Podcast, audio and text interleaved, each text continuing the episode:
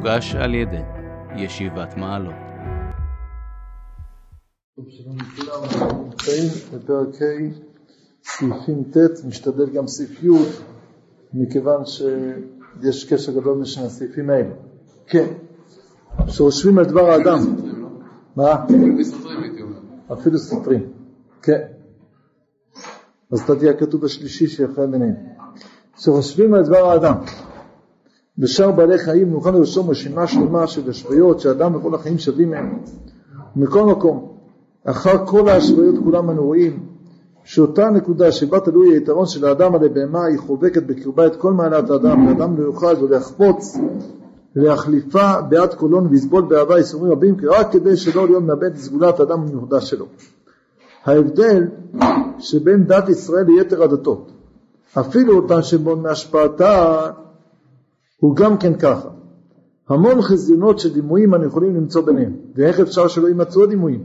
אפילו אם לא היו הן נלקחות בסודם ממנה, על הרוח האדם יש בו שיווי כללי בכמה צדדים, אף על פי שיש הבדל מיוחד בין אישים, וקל וחומר בין קיבוצים ולאומים, מכל מקום.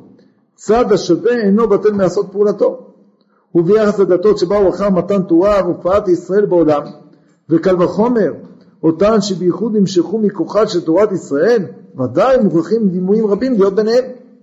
ודימויים הללו, עם כל הפרטים המרובים שבהם, לא יכחידו את הנקודה התוכיית המבדלת אותם, וכל המהות הנשמתית מקופלת היא לא בדימויים, כי אם באותה הנקודה המבדלת שהיא נותנת נשמה מיוחדת גם בפרטים של נקודות אדומות, עד שהדמיון הווה רק דמיון חיצוני, אבל הפנים משונה הוא תכלית השינוי, ולא יוכל ולא ירצה ישראל מעולם לאבד את נקודת הנשמה בשביל עטיים של הפרטים המושבעים, ולעולם יעמוד על גורלו, אינם לבדד ישכון ובגויים לא יתחשב.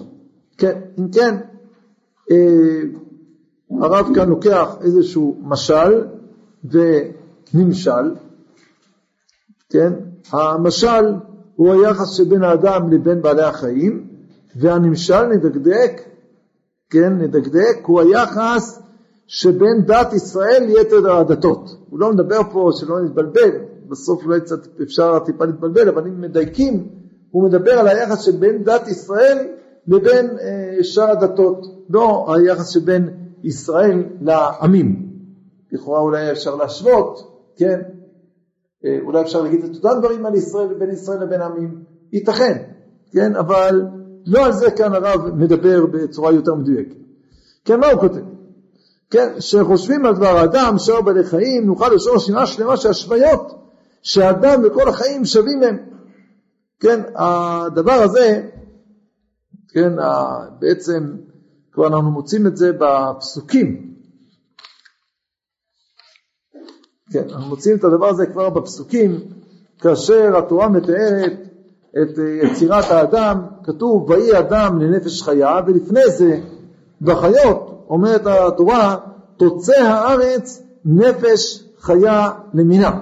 כן, פה זה נפש חיה ופה זה נפש חיה.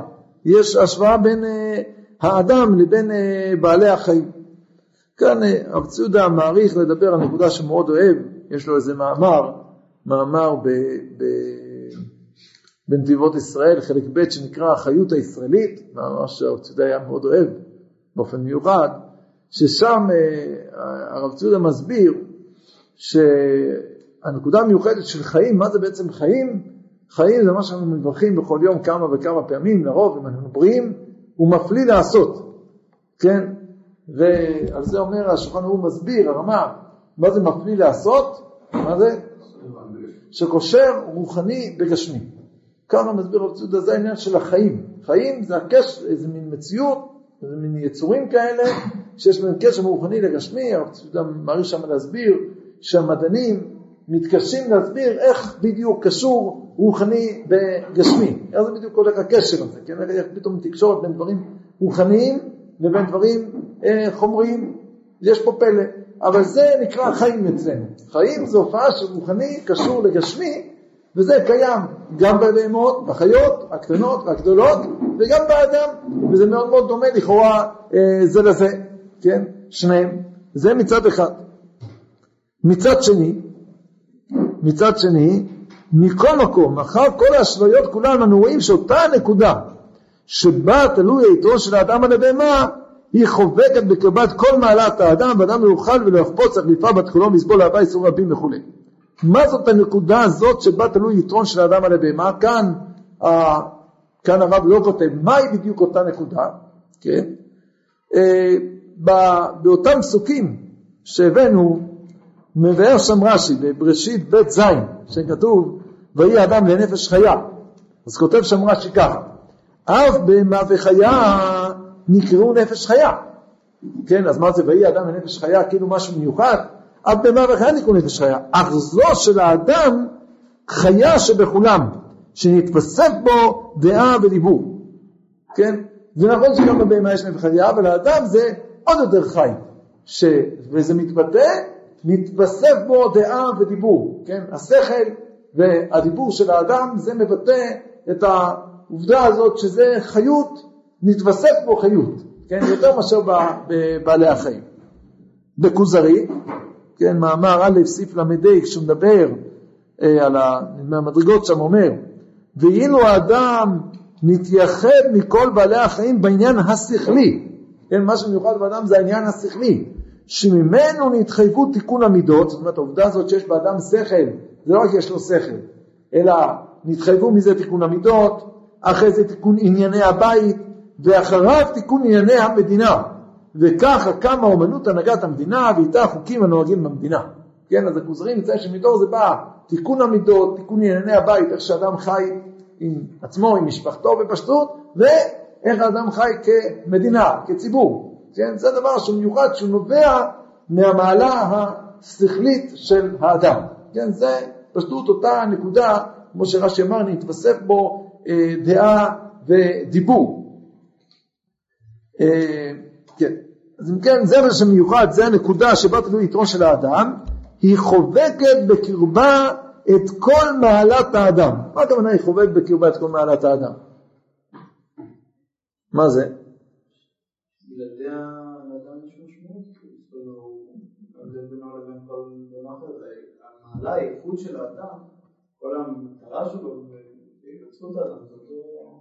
זה המעלה, אבל אז זה המעלה שלו, מה זה? היא חובקת בקרבה את כל מעלת האדם. יש גם הצדדים הדומים שבן אדם לחיות קוראים משמעות יותר עליונה.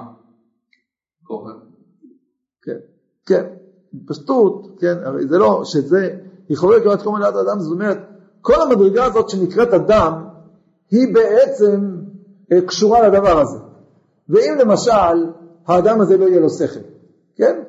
תראו לעצמכם שאדם לא יהיה לו שכל, המוח שלו לא עובד, אז אנחנו רגילים לקרוא, יש דבר כזה ביטוי אדם צומח, כן? זה אדם שהוא חולה, אומרים צומח, אבל גם מי שנקרא צומח, זה ברור שיש לו איזה פעילות שכלית, כי ברגע שלא יהיה לו פעילות שכלית, הוא גם לא יהיה צומח, נכון? האדם לא יכול בלי השכל, זאת אומרת, יש מדרגות של שכל, כן? יש מדרגות של כמה השכל שלך מתפקד, אבל בלי שהמוח של האדם יתפקד, כל הפעילות של האדם, כל מה שאדם עושה בחיים זה מרוכז בתוך התאים האפורים האלה. אין חיים של בן אדם, אפילו לא חיים של חיה, אפילו לא חיים של צומח.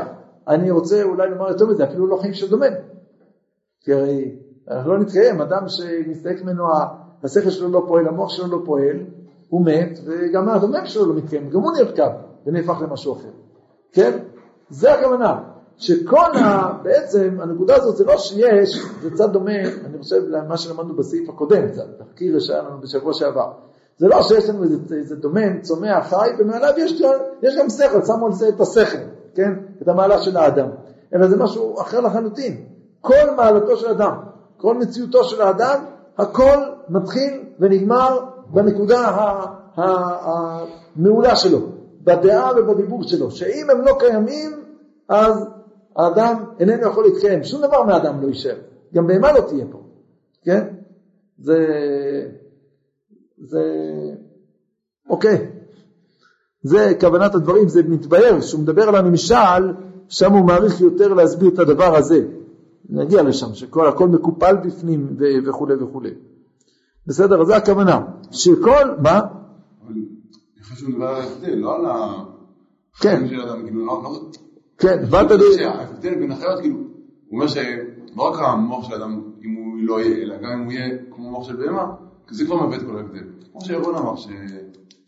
אותה נקודה שבה תלוי היתרון של האדם על הבהמה, היא חובקת בקרבה את כל מעלת האדם. על פני הבהמה, אני חושב.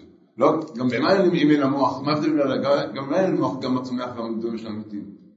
לא, הצומח אין לו בכלל מוח. הצומח והדברים של הבהמה, כמו שאמרת שגם ה... כן, כן, כן. אז אין הבדל בנקודה הזאת בין- בן אדם לחיה. למה? כי גם לחיה אין לה מוח, אז כולה- שובקת חיים. אני חושב שכל הנקודה שבמוח של האדם, שההבדל בין המוחות, בין אדם לבהמה, זה כבר חובק כל ההבדלים שאפשר למצוא בפועל, זה הכל נובע מה- מהנקודה של ההבדל המוחי.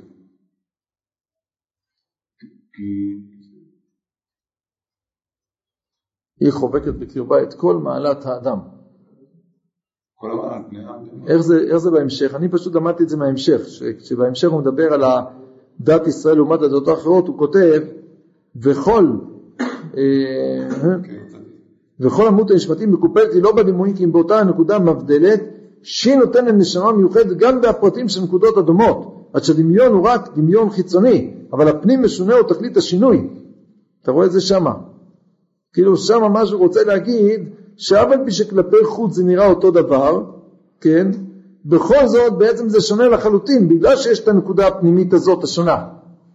ככה הבנתי שגם פה הוא רוצה להגיד את זה על האדם, זה נכון, אדם הוא הוא מעכל את המזון כמו בהמה. כן? כן. אבל. בטח, זה לא, כמו. שכחת משהו קטן. יש רמב"ם בתחילת שמונה פרקים לרמב"ם, שכותב שאף על פי שכוח הזן של האדם וכוח הזן של הבהמה לכאורה הם שווים, זה רק שיתוף השם. אבל לאכול אצל אדם ולאכול אצל בהמה זה שתי פעולות שונות לחלוטין. מה זה מה? אני חושב שהביולוגים יחלקו על הרמב"ם. בוודאי שהם יחלקו, כי הם רואים דברים מבחוץ, הרמב"ם רואה את זה מבפנים. כי הרמב"ם לא מסתכל על הפעולה של אדם, אכילה אצל הרמב"ם זה לא לקחת שיניים ו- ולעשות כך לאוכל, ולעשות ממנו עיסה ואחרי זה להחדיר אותו בפנים. אלא האכילה. האכילה זה מה הדבר הזה בעצם עושה אצלך. כלפי חוץ זה נראה לך אותו דבר. אני גם יכול לראות לך אפילו צמחים שעושים דברים כאלה. כן, שקצת עושים מין פעולות כאלה, שמאכלים, עושים, לועשים, אז בצורות אחרות, על ידי כל מיני מיצים, על ידי כל מיני חומרים, איך שמאכלים כל מיני דברים, כן? אבל המשמעות של הפעולה הזאת היא לגמרי שונה, כך כותב הרמב"ם, זה נובע מהמשפט הפותח של שמונה פרקים לרמב"ם, מה המשפט הראשון? דע כי נפש האדם אחת היא. זאת אומרת, הכל זה דבר, זה יחידה אחת, זה לא שיש באדם כמה חלקים, קובייה זה מודולרי כזה, יש לך צד, יש לו צד צומח, צד חי, קצת כזה, וגם יש לו שכל עליו. אלא כל פעולה שהוא עושה, גם אם כלפי חוץ זה נראה כמו של הבהמה, זה משהו שונה, זה משהו אחר. לא רוצה להסתכל, להסתכל כלפי חוץ, אתה תראה אותו אותו דבר, אבל בפנים, מה זה עושה, זה משהו אחר לגמרי מה שזה עושה. אז אכילה של אדם ואכילה של בהמה זה שני דברים שונים. כן, זה שני דברים שונים. זה אני חושב הכוונה פה של הרב, שאומר, היא חובקת בקרבה את כל מעלת האדם. אז אפשר להסביר את זה כמו שהרב הסביר עכשיו. שמה? שכל גם האוכל שלו, זה נובע מה... למרות שהוא אוכל כמו בהמה. כן, עדיין זה שונה בגלל שיש אותו שכל.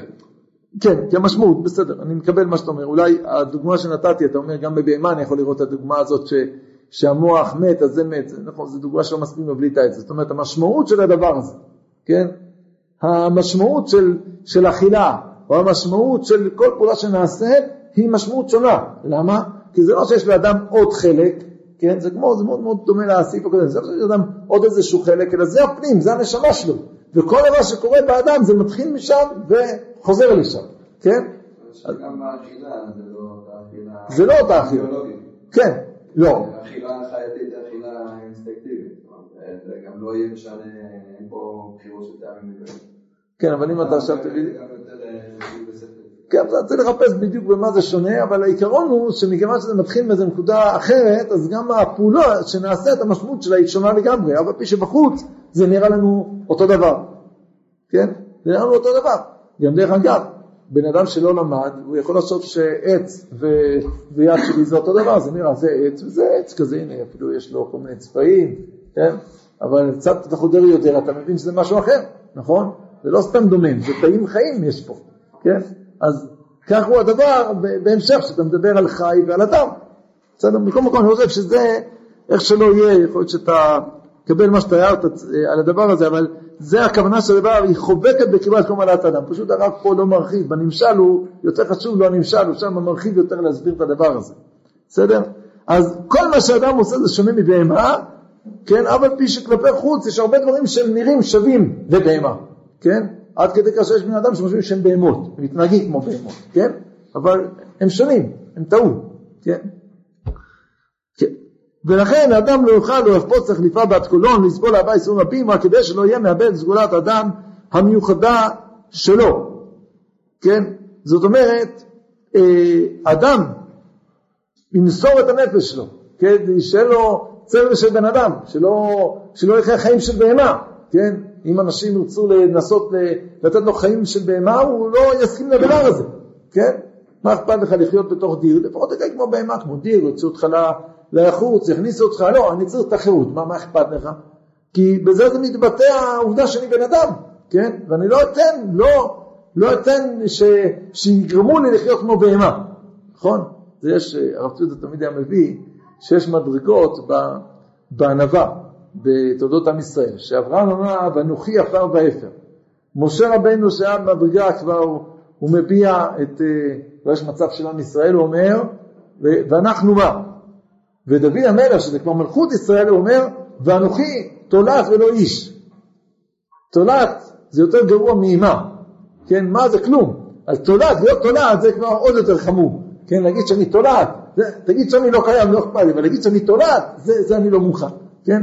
אז זה מדרגה של ענווה, של דוד שאמר, ואנוכי תולעת ולא איש. עד כדי כך הוא היה, הייתה רוחו השפלה. כן, כמובן זה לא קשור פה למה שהרב אומר, אבל סתם מבחינת העניין הזה של האדם לא יחפוש על ליפה בת חלום. זה היה המשל. עכשיו הרב אומר לנמשל, ההבדל של מדינת ישראל ליתר הדתות, אפילו אותן של בעון מהשפעתה, הוא גם כן ככה. כן, אותו דבר, דת ישראל ושאר הדתות. כאן יש איזה מדרגות, נראה דבר מעניין. המון חזיונות של דימויים אנחנו יכולים למצוא ביניהם, כן, בין הדתות, בין דת ישראל לבין דתות אחרות, ואתם יודעים שיש בזה כל מיני מחקרים, ואז אומרים שהדת, שזה לא המצאה, זה מתחיל מחמורבי, הולך לפה, הולך לשם, כל מיני מחקרים למיניהם שמראים כל מיני שיתופים בין הדתות השונות, מראה שיש המון דימויים, איך אפשר שלא ימצאו דימויים, אפילו אם לא היו נלקחות ביסודם ממילא, אפילו אם לא היו נלקחות מתור דת ישראל, הלא רוח האדם יש בו שיווי כללי בכמה צדדים, אף על פי שיש הבדל מיוחד בין אישים, קל וחומר בין קיבוצים ולאומים, כן? מכל מקום צד השווה אינו בטל מעשות פעולתו. הרי אנחנו בסופו של דבר כולנו באנו מאדם הראשון, אז ודאי ש, שהרוח שלנו והמחשבות שלנו יש באיזשהו צד של שיתוף, וכאשר בני אדם באים לעצב איזושהי דעת, אז ברור הדבר שיהיה דברים משותפים, כן? עוד הערה קטנה שכדאי לשים, אה, ההבדל, זה מה שקצת הפוך אצלנו, אה, היום, שהרב אומר שיש הבדל בין אנשים, קל וחומר בין קיבוצים, וקל וחומר בין לאומי, כן? אני לא בטוח שהיום אנשים מסתכלים ככה, היום מאוד מפותח שהמיוחד זה באישי הפרטי, כן? עוברות זה יכול להיות דומה אחד לשני, זה לא משנה, אתה צרפתי, אתה אנגלי, אבל אני אדם מיוחד. אני, כן, אני תום זה, אני לא יודע איך קוראים לי, זה אני מאוד מאוד מיוחד. הרב אומר, בין אנשים יש הבדל עוד יותר בין קיבוצים, כן, וקל וחומר בין לאומים. ההבדלים הגדולים זה כאשר מדובר על ציבורים, כן, שם זה הבדלים יותר גדולים. מכל מקום יש קצת שווה. אז זה בכל הדתות. עכשיו עושה עוד שתי מדרגות. וביחס לדתות שבאו אחרי מתן תורה והופעת ישראל בעולם, קל וחומר אותם שבייחוד נמשכו מכוחת של תורת ישראל, ודאי מעוררים דימויים רבים להיות ביניהם. יש שלוש מדרגות. עצם זה שהאנושות עושה דתות, ברור שיש שוויון ביניהם. אחרי זה, יש דתות שהצד השני ניקח שם מטבע שבאו מתוך תורת ישראל, ברור שיהיה דמיון, כן? הכוונה, בעיקר כמובן הדתות הגדולות, הנצרות והאסלאם שבאו מתוך תורת ישראל, אין ספק שיהיה דמיון, זה לא פלא שתמצא תפילה אצלנו להבדיל תפילה אצל מוסלמים זה תפילה אצל הזה. שתמצא אה, אצלנו בית כנסת להבדיל המסגד שלהם ולהבדיל הכנסייה שלהם. כל מיני דברים, המון המון דברים דומים, כן, שקיימים בין, בין, שאפשר למצוא בין הדתות האלה. אבל יש עוד מדרגה. מה? פה זה בדתות שבאו מתוך עם ישראל, כן, האסלאם והנצרות באו מתוך עם ישראל, אז בוודאי שתהיה השפעה, בוודאי שנמצא דברים דימויים, כן, זה לא המציאו את הגלגל. אז שינו, אז עשו דברים כאלה, עשו דברים אחרים. כן, אני אומר, תקראו אפילו המוסלמים שאסור להם לשתות יין, הרי זה לא המצאה מוסלמית, כן? יהיה, אנחנו יודעים שיש דבר כזה, אסור לשתות יין, רק השאלה זה, משכו את זה לפה, משכו את זה לשם, וכדומה, הרבה הרבה מאוד דברים. קשה לי לראות אם יש איזשהו דבר אחד שלא תמצא לו בסופו של דבר איזשהו שורש. אבל יש כאן עוד מדרגת ביניים, מה? ודאי, כן, זה, זה האסלאם והנצרות, כן. אבל כאן אני בא עוד איזה שלב אמצעי. יש את הדתות שהופיעו בעולם, הם לא באו מתוך עם ישראל, אבל הם הופיעו בעולם אחרי מתן תורה והופעת עם ישראל. זאת אומרת, עצם זה שהיה בעולם מתן תורה ועם ישראל הופיע בעולם, אז גם שלא קרו באופן ישיר הם הושפעו, כי זה עשה איזושהי השפעה רוחנית בעולם, זה נתן איזשהו כיוון לעולם, כן? זה שלוש מדרגות. כל הדתות, מה? הש, השנייה לשלישית, השלישית זה אותן דתות שבאו באופן ישיר מתוך, מתוך עם ישראל, זה הנצרות והאסלאם, שזה דתות שהן לוקחות את, ה, את התורה והן מעוותות אותה, אבל זה בא מתוך התורה, אפילו הם, הם מחזיקים בתורה כאיזשהו, מתייחסים לזה באיזושהי צורה. כן, יש עוד, אני חושב שגם אה, הדרוזים בטח זה, זה עובד בצורה, יש שם משהו כזה, כן? אה, שרה אומרת אה, שגם הדתות שלא באו ישר מאיתנו, כן. אני מתכוון לזה שהם ראו אותנו, כאילו, הם שמעו על כל מיני דברים, או שזה בא בצורה טבעית, כאילו שפשוט משהו ירד לעולם. אני חושב שמשהו ירד לעולם, אז אני חוזר, ממשיך אסף לענות לך, בדרך ש... יש את הדתות הביניים, שהם אומנם לא באו ישר מעם ישראל, הם לא למדו את זה ועיוותו את זה, אבל הם הופיעו בעולם אחרי מתן תורה וגילוי עם ישראל. מה זה? כן, אבל הם עוד יותר, הם לא רק הופיעו אחרי מתן תורה, הם באופן ישיר באו מתוך זה. יש דתות שלא באו באופן ישיר, אבל הם הופיעו אחרי מתן תורה והופעת עם ישראל בעולם, וזה אני מבין, זה השפעה גם אה, לאו דווקא ישירה, הכרתית, זה משהו שקורה בעולם, כן? זה, יש התפתחות של העולם, זה משפיע, אנחנו צריכים להבין שמה שאנחנו עכשיו יושבים פה ואומרים, זה משפיע לא רק על מי שעכשיו שומע אותנו, אלא זה מכה גלים, כן?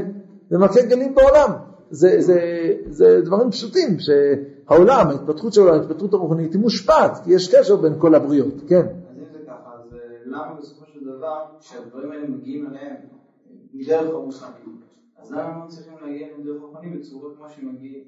לא, טוב, לפחות קצת חלק ממה שמגיע אליהם, כי בסופו של דבר זה מגיע אליהם מאיזשהו משהו טבעי שקרה בעולם עכשיו. אז למה מה? אז למה? למה הם לא מקבלים את זה בצורה כזאת שיש להם גם איזושהי נקודה גם מסוים, שגם בה יש איזה משהו, אלא רק מבחינה ממש חיצונית, ש... שזה רק מעשה בעם. אני לא יודע איך אה, סגנן את זה. מה, הם מקבלים איזה משהו גם... אה, למה הם לא מקבלים את זה באופן... אתם אם הם מקבלים, אז הם מקבלים. אה, פשטות. הם לא יכולים לספוג את זה, אני חושב. הם לא מסוגלים... אין להם את הכלים איך לקבל את זה. למה באמת זה לא טוב אז שהם סופגים את זה ככה?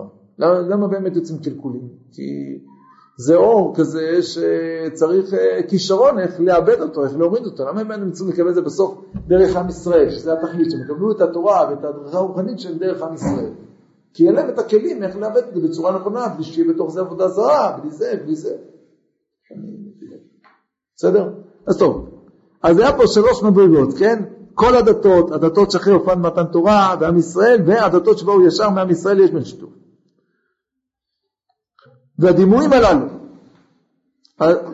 הדברים השווים שבין הדתות, עם כל הפרטים המרובים שבהם, כן, יש המון המון פרטים דומים שאתה יכול לעשות השוואות, עבודות דוקטורט שלמות שבטח נעשו, נעשות ויעשו עוד, על השוואות בין הדתות, כן, על הקשר שביניהם וכולי, לא יכחידו את הנקודה התוכיית המבדלת אותם. וכל המהות הנשמתית מקופלת היא לא בדימויים, כן, אז הנקודה התוכנית המבדלת אותם, יש הבדל תוכי, יש הבדל מהותי בין דת ישראל לבין שאר הדתות, לא בחוץ, בעיקר בפנים, כן, העיקר זה לא הבדל בחוץ, ההבדל זה ההבדל הפנימי, אבל ההבדל הפנימי הזה, וכל המהות הנשמתית מקופלת היא לא בדימויים, כי אם באותה נקודה מבדלת שהיא נותנת נשמה מיוחדת גם בפרטים של נקודות הדומות, עד שהדמיון עובר רק דמיון חיצוני, אבל הפנים משונה הוא תכלית השינוי. כן, ההבדל הוא במהות של הדברים, במהות של הדברים. והמהות הזאת היא לא רק שיש הבדל במהות, אלא זה משפיע עכשיו על כל המשמעות של כל הפרטים כולם. זה משפיע על הכל. כן, זה, אה, יש, אה, תכף ניתן איזה דוגמה. כן, אז כמו במשל, שהדבר שמיוחד לאדם זה גורם שכל מה שיש באדם הוא בעצם שונה, אף על פי שכלפי חוץ הוא דומה, אותו דבר בנמשל. הדבר שמיוחד בדת ישראל, כן, זה גורם לכך שכל מה שיש, כל הצורת העבודה, כל צורת עבודת השם שיש בדת ישראל, זה לגמרי שונה ממה שיש בדתו התחרון, אבל מי שכלפי חוץ זה דבר שנראה דומה, פה תפילה, פה תפילה, פה בית כנסת, פה חס להבין בית תפילה, פה זה בית תפלה, כן, וכולי וכולי. אז זה, זה, כלפי חוץ זה נראה דומה, אבל התוכן שלהם הוא לגמרי תוכן אחר. בסדר? זה מה שכאן הוא רוצה לעשות את הדמיון הזה, ולכן לא יוכל ולא ירצה ישראל מעולם לאבד את נקודת הנשמה בשביל עטיים של הפרטים המושווים, ולעולם יעמוד על גורלו, הנער לבדד ישכון, ובגויים לא יתחשב. כן, לכן עם ישראל כבר מתעקש דווקא לאמונה שלו, על הדת שלו, כי הוא יודע שאף על פי שבדברים אחרים יש דברים דומים, אבל זה לגמרי משהו אחר. שננסה קצת, עוד פעם, גם פה הרב לא כבר מגדיר, כמו קודם, מה הדבר שמיוחד. כן? מה הדבר שמיוחד? גם קודם הוא לא הגדיר את זה, וגם פה הוא לא מגדיר את זה. אה, כשאני קצת מערער בזה, עכשיו אני חושב על אה, מה שהרב מזכיר, נראה אם זה מתאים רגע אחד, בתור יותר דוגמה, לא הייתי אומר שזה הדבר היחיד, אבל אה, הרב כאן אומר את זה,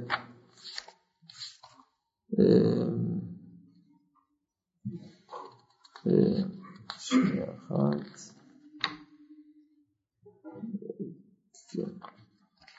איזה משפט ניקח כאן, אני מסתכל במאמר איסורים ממרקים כמובן, ושם הרב אומר ש... כן, כן. איזה משפט שם נוכל לעזור. הנה למשל בעמוד קכ"ה, זה מאמר איסורים ממרקים.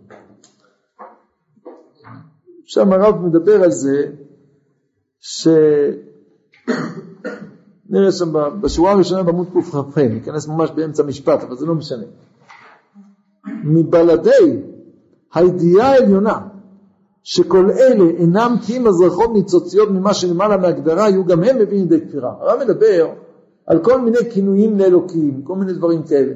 אומר הרב שכל זה בא אחרי שאנחנו יודעים שאין הגדרה באלוקות, וזה רק התגלויות שלהם.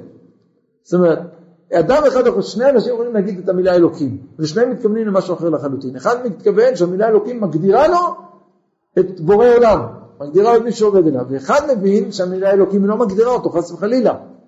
אי אפשר להגדיר אותו. זה ביטוי למה שמתגלה אליי.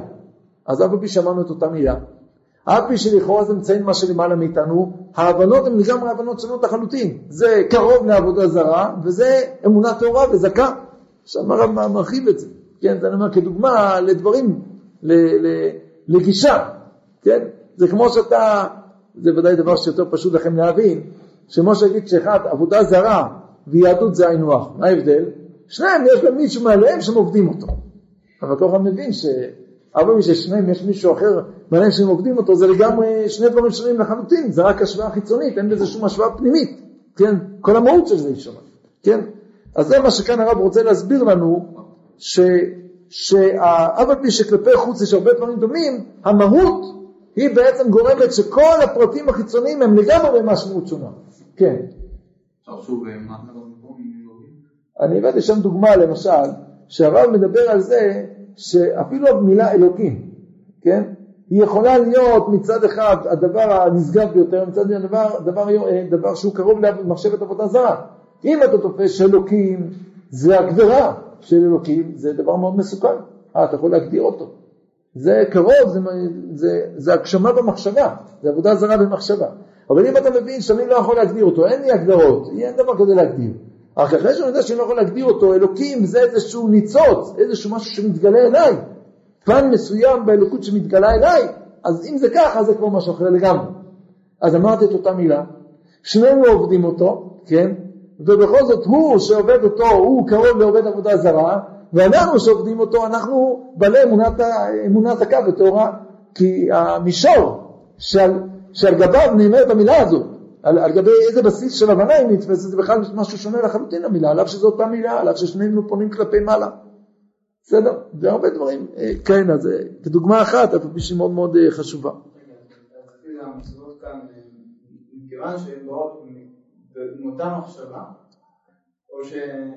המצוות. כן, המצוות בגלל שהן באות מאותה מחשבה, זה... הבסיס, השאלה מה הבסיס של המצוות. כן, הבסיס, ה- בוודאי, הבסיס האמוני, התפיסה האמונית של הדברים, הנשמה של הדברים, היא לגמרי שונה, ולכן גם המצוות, המשמעות שלהן היא לגמרי שונה. ולאו דווקא מצורת נתינתם בהתחלה. אה, זה, זה גם נכון ש... זה גם נכון שצורת נתינתם פה זה שקר ופה אמת, זה נכון, אבל לא זה, זה מה שהרב מדבר, כן? כי נגיד שמישהו נתן לך, נגיד שהגיע אליך איזשהו דבר בצורה שקרית, כן? אבל הוא דבר אמיתי, נגיד, כן? אין דבר כזה בעולם, נגיד, כן? בסדר, אז הגעתי לזה בדרכים, נגיד, עקומות, אבל בסוף זה דבר אמיתי וישר, מה אכפת לי, כן? איזה מישהו אמר שהוא נביא, והוא גילה לי שיש דבר כזה להתפלל לריבונו של עולם, בסדר? יש זה דבר, הוא גילה לי. נכון, הוא שיקר, הוא עבד עליי, הוא ידע את זה בכלל מהיהדות, הוא ידע את זה ממשה רבנו, והוא עבד עליי והוא סיפר לי שזה התגלה לו, לא יודע מה, כל, כל הסיפורים, מה זה יהיה? אבל זה עובד, כן, אבל כשהוא גילה לך, הוא לא גילה לך. הוא גילה לך רק את הצד החיצוני. את הצד הפנימי אתה לא קיבלת אותו, אתה לא תפסת אותו. ולכן גם המעשה החיצוני הוא מעשה שונה לחלוטין. קיצור, יש פה איזושהי קריאה בסעיף הזה להבנה שכל מיני דברים שבחוץ הם דומים, ייתכן שבעצם זה לא אותו דבר. כי בפנים זה שונה. שני אנשים יכולים לחייך אליך, אותו חיוך, אבל אחד אוהב אותך ואחד שונא אותך. אחד מחייך אליך כי אוהב אותך, ואחד שונא אותך כי יודע שעוד רגע הוא ישחט אותך. הוא מאוד מחייך. כן, זה בתור כמובן משל אחר. כן. אה, סליחה על השאלה, אבל כאילו, מה החידוש פה בעצם? כאילו, הייתי, כל אחד שהיו שואלים בו, ידעו שזה לא אותו דבר. כאילו, באיזה- צד, כאילו, נגיד אותו מעשה בדיוק כזה, הוא לא... זה דברים דומים, בסדר, הרבה דברים דומים, אני יודע שזה יהדות, זה לא יהדות. דברים אז מה? אם זה יהדות וזה לא יהדות? זה, זה, זה יהדות, זה תפילה שנוסחה על ידי חז"ל, וזה תפילה שנוסחה על ידי היורש של מוחמד, בסדר? סליחה על ההשוואה. זה- אוקיי. זה אסלאם וזה יהדות, זה שונה. אז מה? זה שונה, אז מה, זה. תג, זה, זה כאילו מותג, זה, זה, נו, איך קוראים לזה, אני יודע מה, זה בית חרושת כזה, בית חרושת כזה, תכלס, הוא מתפלל בו, זה מה אני שואל אותך, איך בן אדם, בן אדם חילוני שמסתכל על הדברים האלה, בסדר? כן, אז לחשוב, מה הוא רואה מול עיניו? מה בן אדם מתפלל? מה בן אדם מתפלל? בסדר, בן אדם דתי. בסדר, לא. כאילו, מה החידוש ה... החידוש? אני חושב שהחידוש, מה החידוש? בעיניי, החידוש העיקרי של הפסקה, הוא בא לומר שלא רק שיש אה, אה, בתורה, יש 13 עיקרים, והבעיה שלהם רק 12 עיקרים, ולנו יש עוד עיקר אחד, זה ההבדל, אלא זה לא ככה, אלא כל מה שיש בדתות האחרות, כן, גם אותם דברים שנראים ממש אותו דבר, זה לא אותו דבר. זה לא שלנו יש 13 עיקרים, להם יש 12 עיקרים, לנו יש 13 עיקרים, ולהם יש 13 חסרים. שפלים, לא יודע מה תקרא לזה, זה משהו אחר לגמרי. גם שהם יגידו ש, ש, שהם עכשיו מתפללים לאלוה, הם עושים כזאת פעולה, עושים פעולה אחרת, אף פי שזה נראה ממש דומה בפעולה, זה רק כלפי חוץ דומה. הפנימיות של זה היא שונה. נגיד שהנוצרים מצווים, נגיד, אה, לסלוח לחבר. כן, וגם- וגם ישראל. כן, זה לא אותו דבר? לא. למה? עכשיו אתה מבין את החידוש? כן, עכשיו אני לא מבין את החידוש. אוקיי. עכשיו אתה מבין שאתה לא מבין. לא יודע, עכשיו אני צריך לחשוב למה. זה לא אותו דבר. זה לא אותו דבר. מבחינת המעשה בפועל, או מבחינת הציבור. כאילו, מצד הפנימיות של הדבר. ומילא גם המעשה בפועל בחוץ הוא שונה. זה עוד פעם חוזר לאותה הבנה שחזרנו לרמב"ם, שאומר שאכילה של בהמה, אם הייתי רוצה להיות ככה, איך שאני רגיל לענות שלו, לא אענה לך ככה, כי אני לא רוצה להתריס בך. שואלים אותי שאלה, אני אומר, תשמע, אתה תסביר לי ברמב"ם למה אכילה של החי ואכילה של אדם שונה, ואז אני אסביר לך את זה.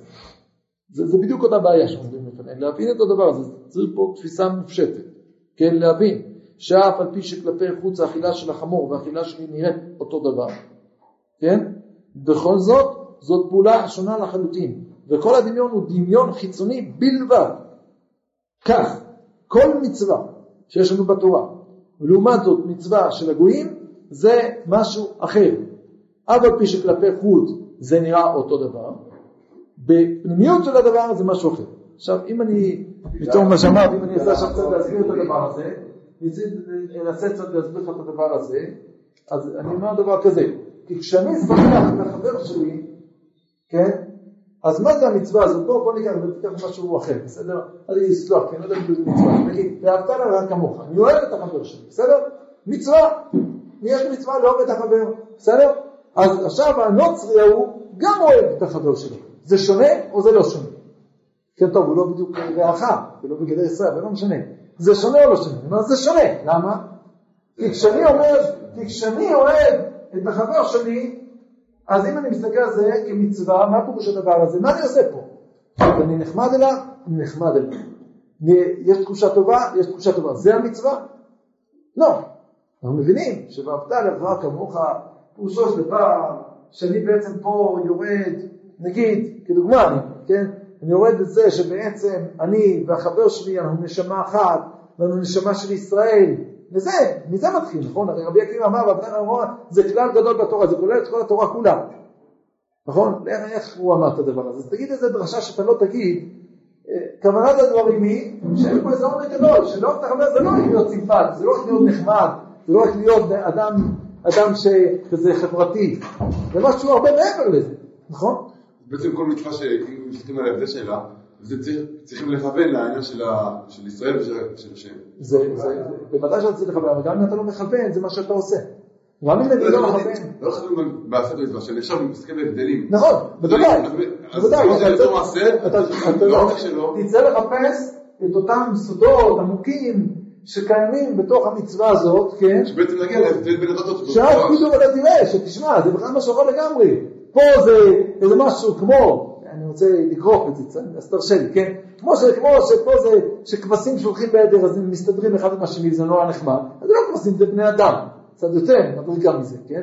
ופה זה לא רק שבני אדם מסתדרים אחד עם השני, זה משהו מעבר לזה, זה מגלה את אחדות הבורא בבריאה, זה מגלה את מדרגתם של עם ישראל, לא יודע מה, תתחיל לחפור, כן?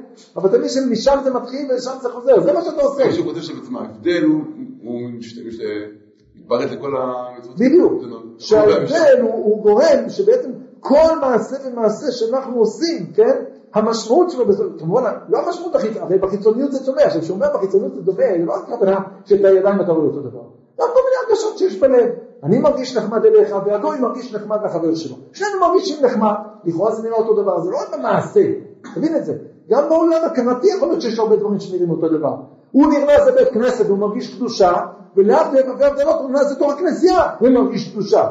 אולי לא אפילו מרגיש יותר קדושה, כי שם זה נורא יפה, זה זהב, זה לא יודע מה זה, נכון? בסדר, אבל אל תחפש את זה. תחפש עכשיו מה העומק של זה, מה המשמעות של תפילה, מה זה אומר תפילה בתורה, ומה זה אומר תפילה אצל הגויים. ואם אתה תחפש בעומק, אתה תגלה שזה משהו אחר לגמרי. זה בעצם בגלל שכל הפרטים מקושרים לכלל, והכלל הוא בדיוק, כי כל הפרטים נובעים מהכלל.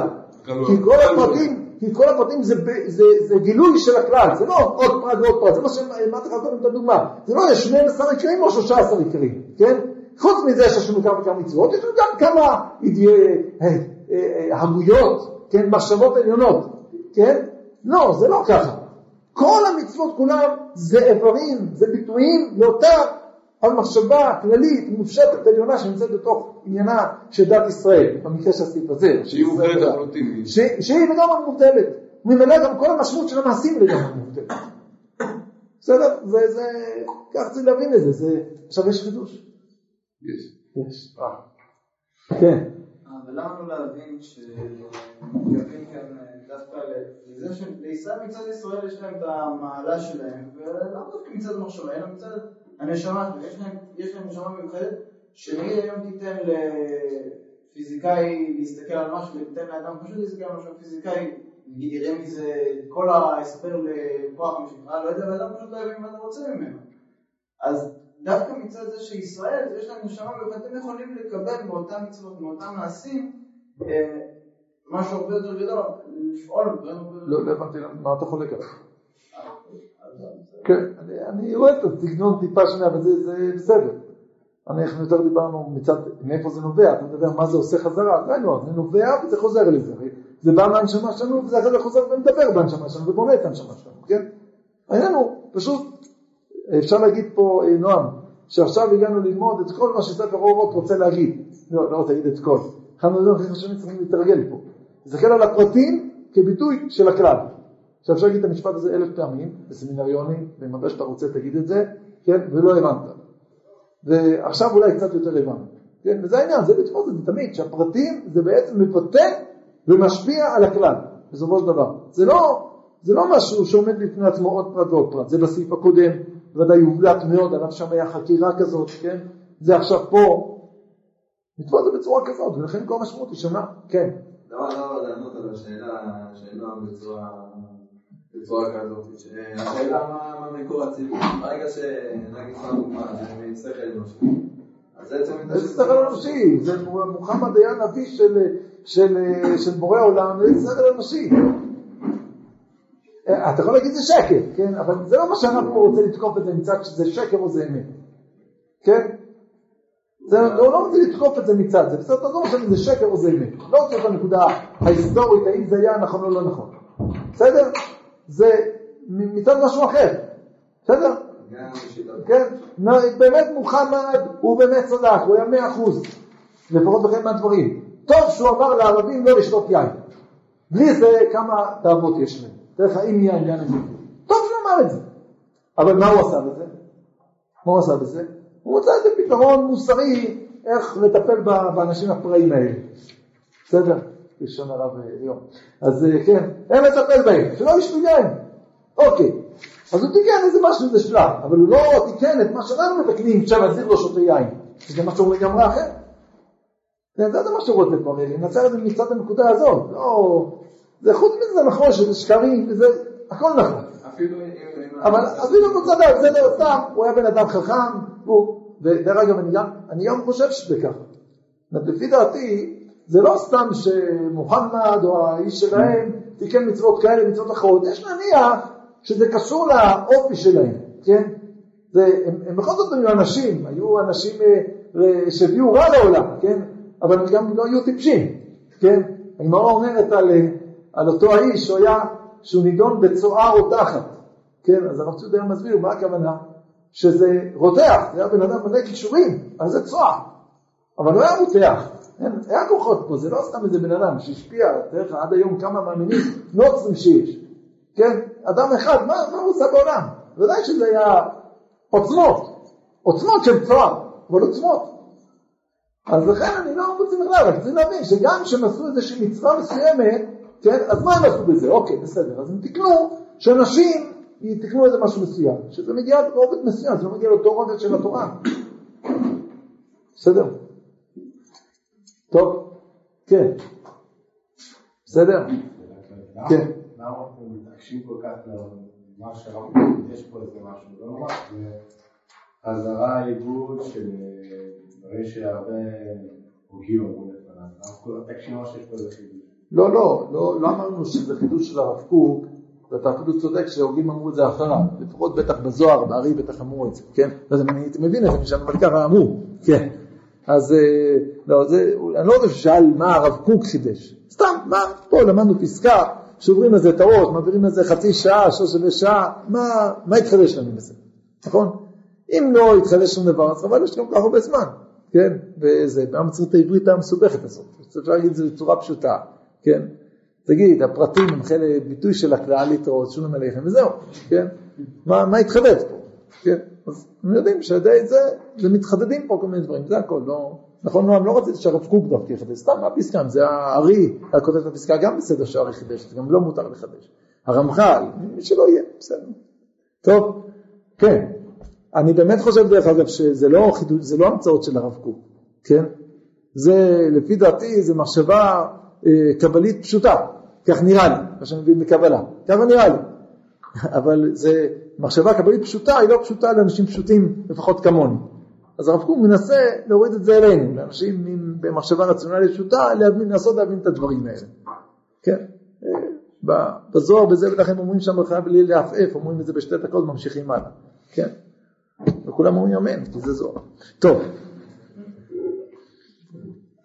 קדימה, בואו בוא נתקדם, נעשה את הסעיף הבא בזריזות, כי באמת הוא, לכאורה יש בו קשר לסעיף הזה, ההבדל שבין הנשמה הישראלית, עצמיותה, מהוויה פנימיים, שאיפתה, תכונתה ועמדתה, ובין נשמת הגויים כולם, לכל דרגותיהם, הוא יותר גדול, ויותר עמוק מההבדל שבין נפש האדם ונפש הבהמה, שבין האחרונים רק הבדל כמותי נמצא, אבל בין הראשונים שורר הבדל עצמי איכותי. כן. הסעיף שהרבה אנשים, בייחוד אומנים, נבהלים ממנו, אבל באמת אין מה להיבהל ממנו, כן? לגמרי לא. זה לא סעיף אנטי-הומני, לגמרי לא. אם נרגלק בו כמובן, אם נבין אותו לעומקו, כן? מה כתוב? כן, ההבדל בין הנשמה הישראלית, מה זה? העצמיות שלה, המאוויים הפנימיים, השאיפות, התכונות, העמדות שלה, ובין נשמת הגויים כולם, כן? יש הבדל, יש הבדל ביניהם, הוא יותר גדול ויותר עמוק מ... קודם כל יש פה השוואה, כן? הרב לא אומר שאין הבדל בין אדם לבין בהמה, יש השוואה. אבל לא משהו בהשוואה הזו, נשים לב, הוא יותר מאוד מההבדל שבין, תסגרו את הספר, בין מה? בין ההבדל שבין נשמת ישראל לנשמת האומות הוא יותר גדול מההבדל שבין תמשיכו את המשפט. לא, אני רוצה שתמשיכו אותו בסגנון. ההבדל שבין הנשמה הישראלית לנשמה שומות הוא יותר גדול מההבדל שבין ה... יפה, שמתם לב. שבין הנפש נכון? מה שכתוב פה, בנפש האדם ונפש הבהמה. אני מקווה שאתם יודעים, יש שלוש, חמש דקות, לא משנה לדבר על שלוש, נרן, כן, נרן חי, נפש, רוח, נשמה, נפש זה הצד הפסיכי שלנו, הנפשי.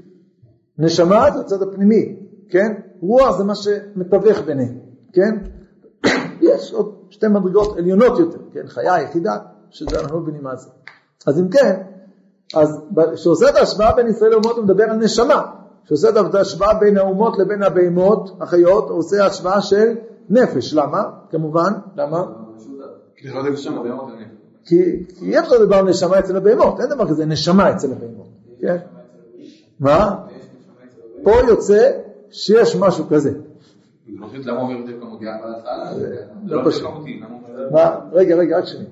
רק שנייה. אז קודם כל, לשים לב לדבר הזה. מכיוון, כן? מכיוון שזה כך, אנחנו יכולים גם להבין מיד שוודאי שהרב צודק. ככל שההבדל הוא מופשט יותר, רוחני יותר, הוא גם בוודאי הבדל מה? איכותי יותר, עמוק יותר, נכון? אז כשאתה מדבר על הבדלים בתוך אה, נשמות, בצורה פשוטה ההבדל הוא יותר עמוק מאשר ההבדלים בתוך, בתוך, בנפשות, כי הרי אם אני אברוז זאת לשאל אתכם איפה הנשמה של הבהמה, אתם יודעים מה התשובה על זה? אמרנו שאין, אבל איפה הנשמה שלה בכל זאת? לא, איפה? נו, זו הברקה קטנה. אז איפה הנשמה שלה? של הבהמה. כן, איפה? איפה היא? בגוף? לא, אין לה בגוף, אין לה. איפה היא? יפה, באדם.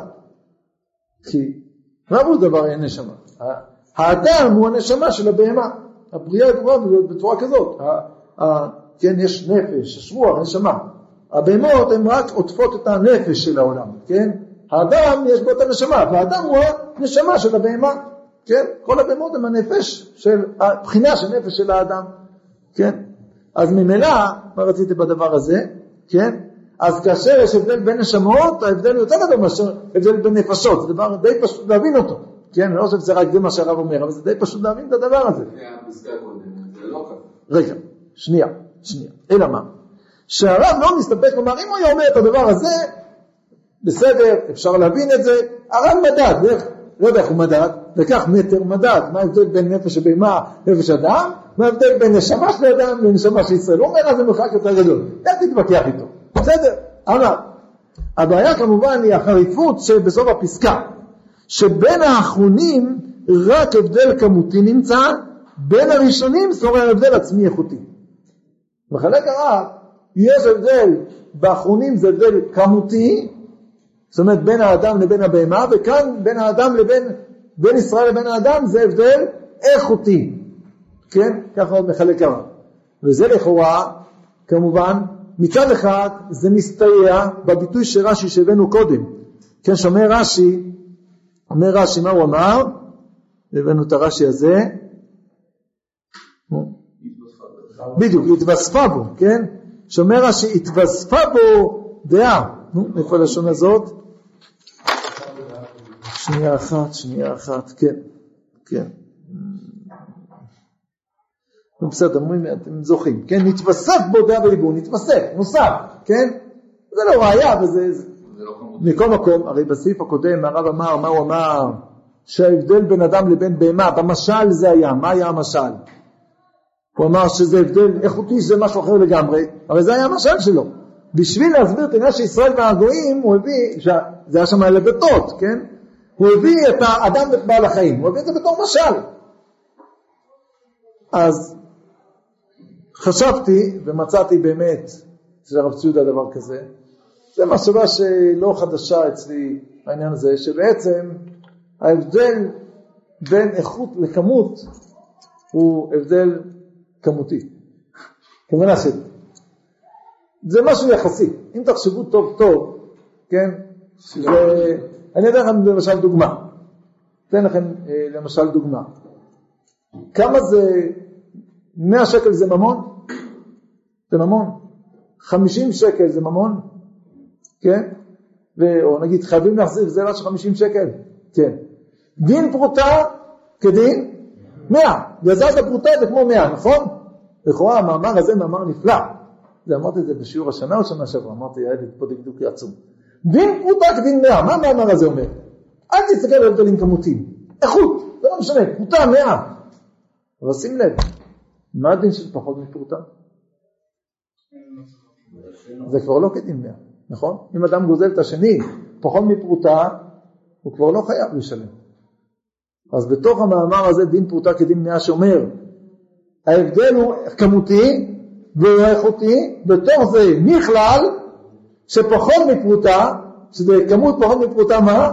זה כבר הופך את זה להבדל איכותי. זה כבר לא חייב להחזיר, מה? זה, כל זה אני רוצה לומר, זה, אבל זה אומר, זה אומר שיש הבדל איכותי. זה לא, זה לא אומר שמותר לגזול את זה, אבל אני לא חייב להשיב את זה. קיצור, אם תחשבו טוב טוב על הדברים, אתם תראו שכמות ואיכות זה איפה הגבול עובר ביניהם, זה מאוד מאוד קשה לעשות, לעשות את הגבול הזה, כן? מאוד קשה לעשות את הגבול של הדבר הזה. מה ההבדל בדיוק בין כמות לבין איכות? וזה בעצם משהו יחסי כזה, שאתה אומר, זה הבדל איכותי וזה הבדל, אה, וזה הבדל כמותי. אני יכול להראות לך תוך שתי דקות שמה שאתה אומר הבדל כמותי זה הבדל איכותי, מה שאתה אומר הבדל איכותי אני יכול להגיד גם זה הבדל כמותי, כן? חז"ל לקחו את פרעה בשביל והם הוציאו את זה מהציר הזה של ה... למה הם הוציאו את זה? מה שונה, מה שונה פחות מפרוטה מאשר פרוטה, תסביר. זה שאלה אחרת. מה מה- ההבדל? מה ההבדל? הוא בהתחלה כמותי, שזה חצי פרוטה וזה פרוטה. אז לא שלא. מה זה? זה שלא, חז"ל הוציאו את זה מה... למה הם הוציאו את זה? מה ההבדל בין חצי פרוטה לפרוטה? תסביר. חז"ל הוא... כן, כן, אבל- מה אתה לא יודע? אתה יודע טוב מאוד. אתה יודע שזה חצי מהפרוטה. זה זה מתחיל מהכמות, רק חז"ל אמרו לך שכאן, כאשר יש הבדל כמותי, זה גם עובר להיות הבדל איכותי. זה מה שחז"ל אמרו לך. חז"ל חידשו לי שאף על פי שזה נמצא באותו ציר, תבין שזה ציר אחר. אבל זה התחיל. הם הוציאו אותו מהציר, למה הם הוציאו אותו מהציר? למה? נכון, זו שאלה אחרת, אבל אני רוצה שתענה עליה. לא. אתה תחשוב, אתה תגיע למסקנה שאני אומר. אתה תחשוב, תגיע למסקנה הזאת. כי יש גבול לכל תעלול. כי למה אני שואל, למה אני אומר את האמירה הזאת? אה. כי נראה לי שהרב אה, פה מגיע ל- על ההדרגה של אה, בעיקר הכוזרי, שנותן פה את הראשון, כביכול הראשון את ההבדל בין ה... נו, והכוזרי מה אומר? מה אומר הכוזרי? הכוזרי אומר שהבדל בין אדם לבין בהמה הוא איכותי. נכון. ולא רק זה, אלא שהכוזרי עושה מה שעושה הרב בסעיף הקודם. שכמו שאתה מבין שההבדל בין חיה לבין אדם הוא, בין אדם לבין חיה הוא איכותי, תבין שההבדל בין ישראל הוא איכותי, זה הבסיס להוכחה. ופה- אלא מה? אז בואו, מכיוון שיש לנו שלוש דקות עד מנחה. הרב סיודה יש לו פה ביטוי, מצאתי בספר התורה הגואלת, הוא אומר ככה, עד בהמה וחי נקראו נפש חיה, אך זו של אדם חיה בשכולם, שנתבסף הודעה ודיבורים, זה הרש"י, הוא אומר ככה, נו, איפה הביטוי הזה? כן, הוא אומר ככה, הוא אומר, אם כן, בכל בעל חיים יש חיים, יש נפש חיה, ובמידה מסוימת אפשר לומר שכל ההבדל בין האדם לבהמה הוא רק הבדל בכמות החיים. במידה מסוימת אפשר לומר. זה לא סותר. זה לא סותר. זה נכון שזה הבדל איכותי. זה נכון. אבל אם אתה משווה את ההבדל שבין אדם לבהמה לעומת ההבדל שבין ישראל לבין הגויים, ההבדל הוא כל כך, הוא כל כך שונה ההבדל שבין שניהם עד כדי כך שאני יכול לומר שזה דומה, שזה כאילו שההבדל בין ישראל לעמים זה איכותי וההבדל בין אדם לבהמה זה כמותי. זה בעצם הכוונה של הרב. גם לבדל של בן אדם לבהמה אתה יכול לקרוא איכותי, לא שאתה יכול לקרוא לזה ככה. כשאתה עושה אבל עכשיו את ההשוואה, כן, אז אתה אומר, זה כל כך שונה ההבדל שבין שניהם, עד כדי כך שההבדל שבין ישראל לעמים נקרא לו איכותי, וההבדל הזה נקרא כמותי. נמצאנו למדים דבר מעניין ביותר משני הספרים האלה, שהכוזרי אומר דבר כזה, והרב גם אמר את זה בספר כזה, כמו שיש הבדל בין אדם לבין בהמה, כמו שאתה מבין שיש הבדל בין אדם כך יש הבדל בין ישראל לעמים, אבל האמת היא הרבה יותר גדולה. הרבה יותר ממה שיש הבדל בין אדם לבהמה, יש הבדל בין ישראל לבין האדם. ההבדל הוא יותר גדול. זה מה שסעיף הזה עכשיו רוצה לומר, הרב כמובן לא כתב אותו בסדר הזה, הרב סודר רק סידר את זה ככה, כן? אחרי שבסעיף הקודם עשינו השוואה, כן? של שתי מדרגות, בא סעיף הזה ואומר, בעצם תבין שההשוואה היא לא בדיוק, המשל הוא לא כל כך מוצלח, כי המשל הוא קטן לעומת הנמשל. ההבדל בנמשל הוא הרבה הרבה יותר גדול מאשר במשל. מה זה? הרב לא כתב את זה ככה, הסברתי לך, שני הסעיפים האלה מופיעים בשני מקומות שונים בקבצים. לא, בסדר, אני אומר בפסקה עצמה, בפסקה י', זה... בפסקה ב' או בפסקה י'? בפסקה י' כי הרב רוצה להבליט לך שזה לא, שההבדל בין ישראל לבין האומות הוא יותר גדול ויותר עמוק מאשר הבדל שבין האדם לבין הבהמה. אז לא צריך להרגיש לי את האיכותי ואת הכמותי על ההבדל. נו זה מה שאומר, לא. בוודאי, זה מה שאומר. שבין האחרונים רק הבדל כמותי נמצא, אבל בין הראשונים שורר הבדל עצמי איכותי. לא, אז אני הייתי, אז היה אמור לכתוב לפי מה שהרב אומר, ש... שככה, היה צריך לתת את הדרגה בפנים, בכל תוך צלע, כאילו של איכותי וכמותי. וההבדל הזה בין שתי הצלעות הוא איכותי, הוא לא רק הבדל של. לא, לא, לא, לא. זה, זה בסדר שזה, אני עוד אדבר איתך, אנחנו חייבים לסיים, אז אנחנו נעצור בזה, אבל יש פה עוד דברים עוד להאריך בזה, אבל נעצור בזה. איתך נסדר את הדברים.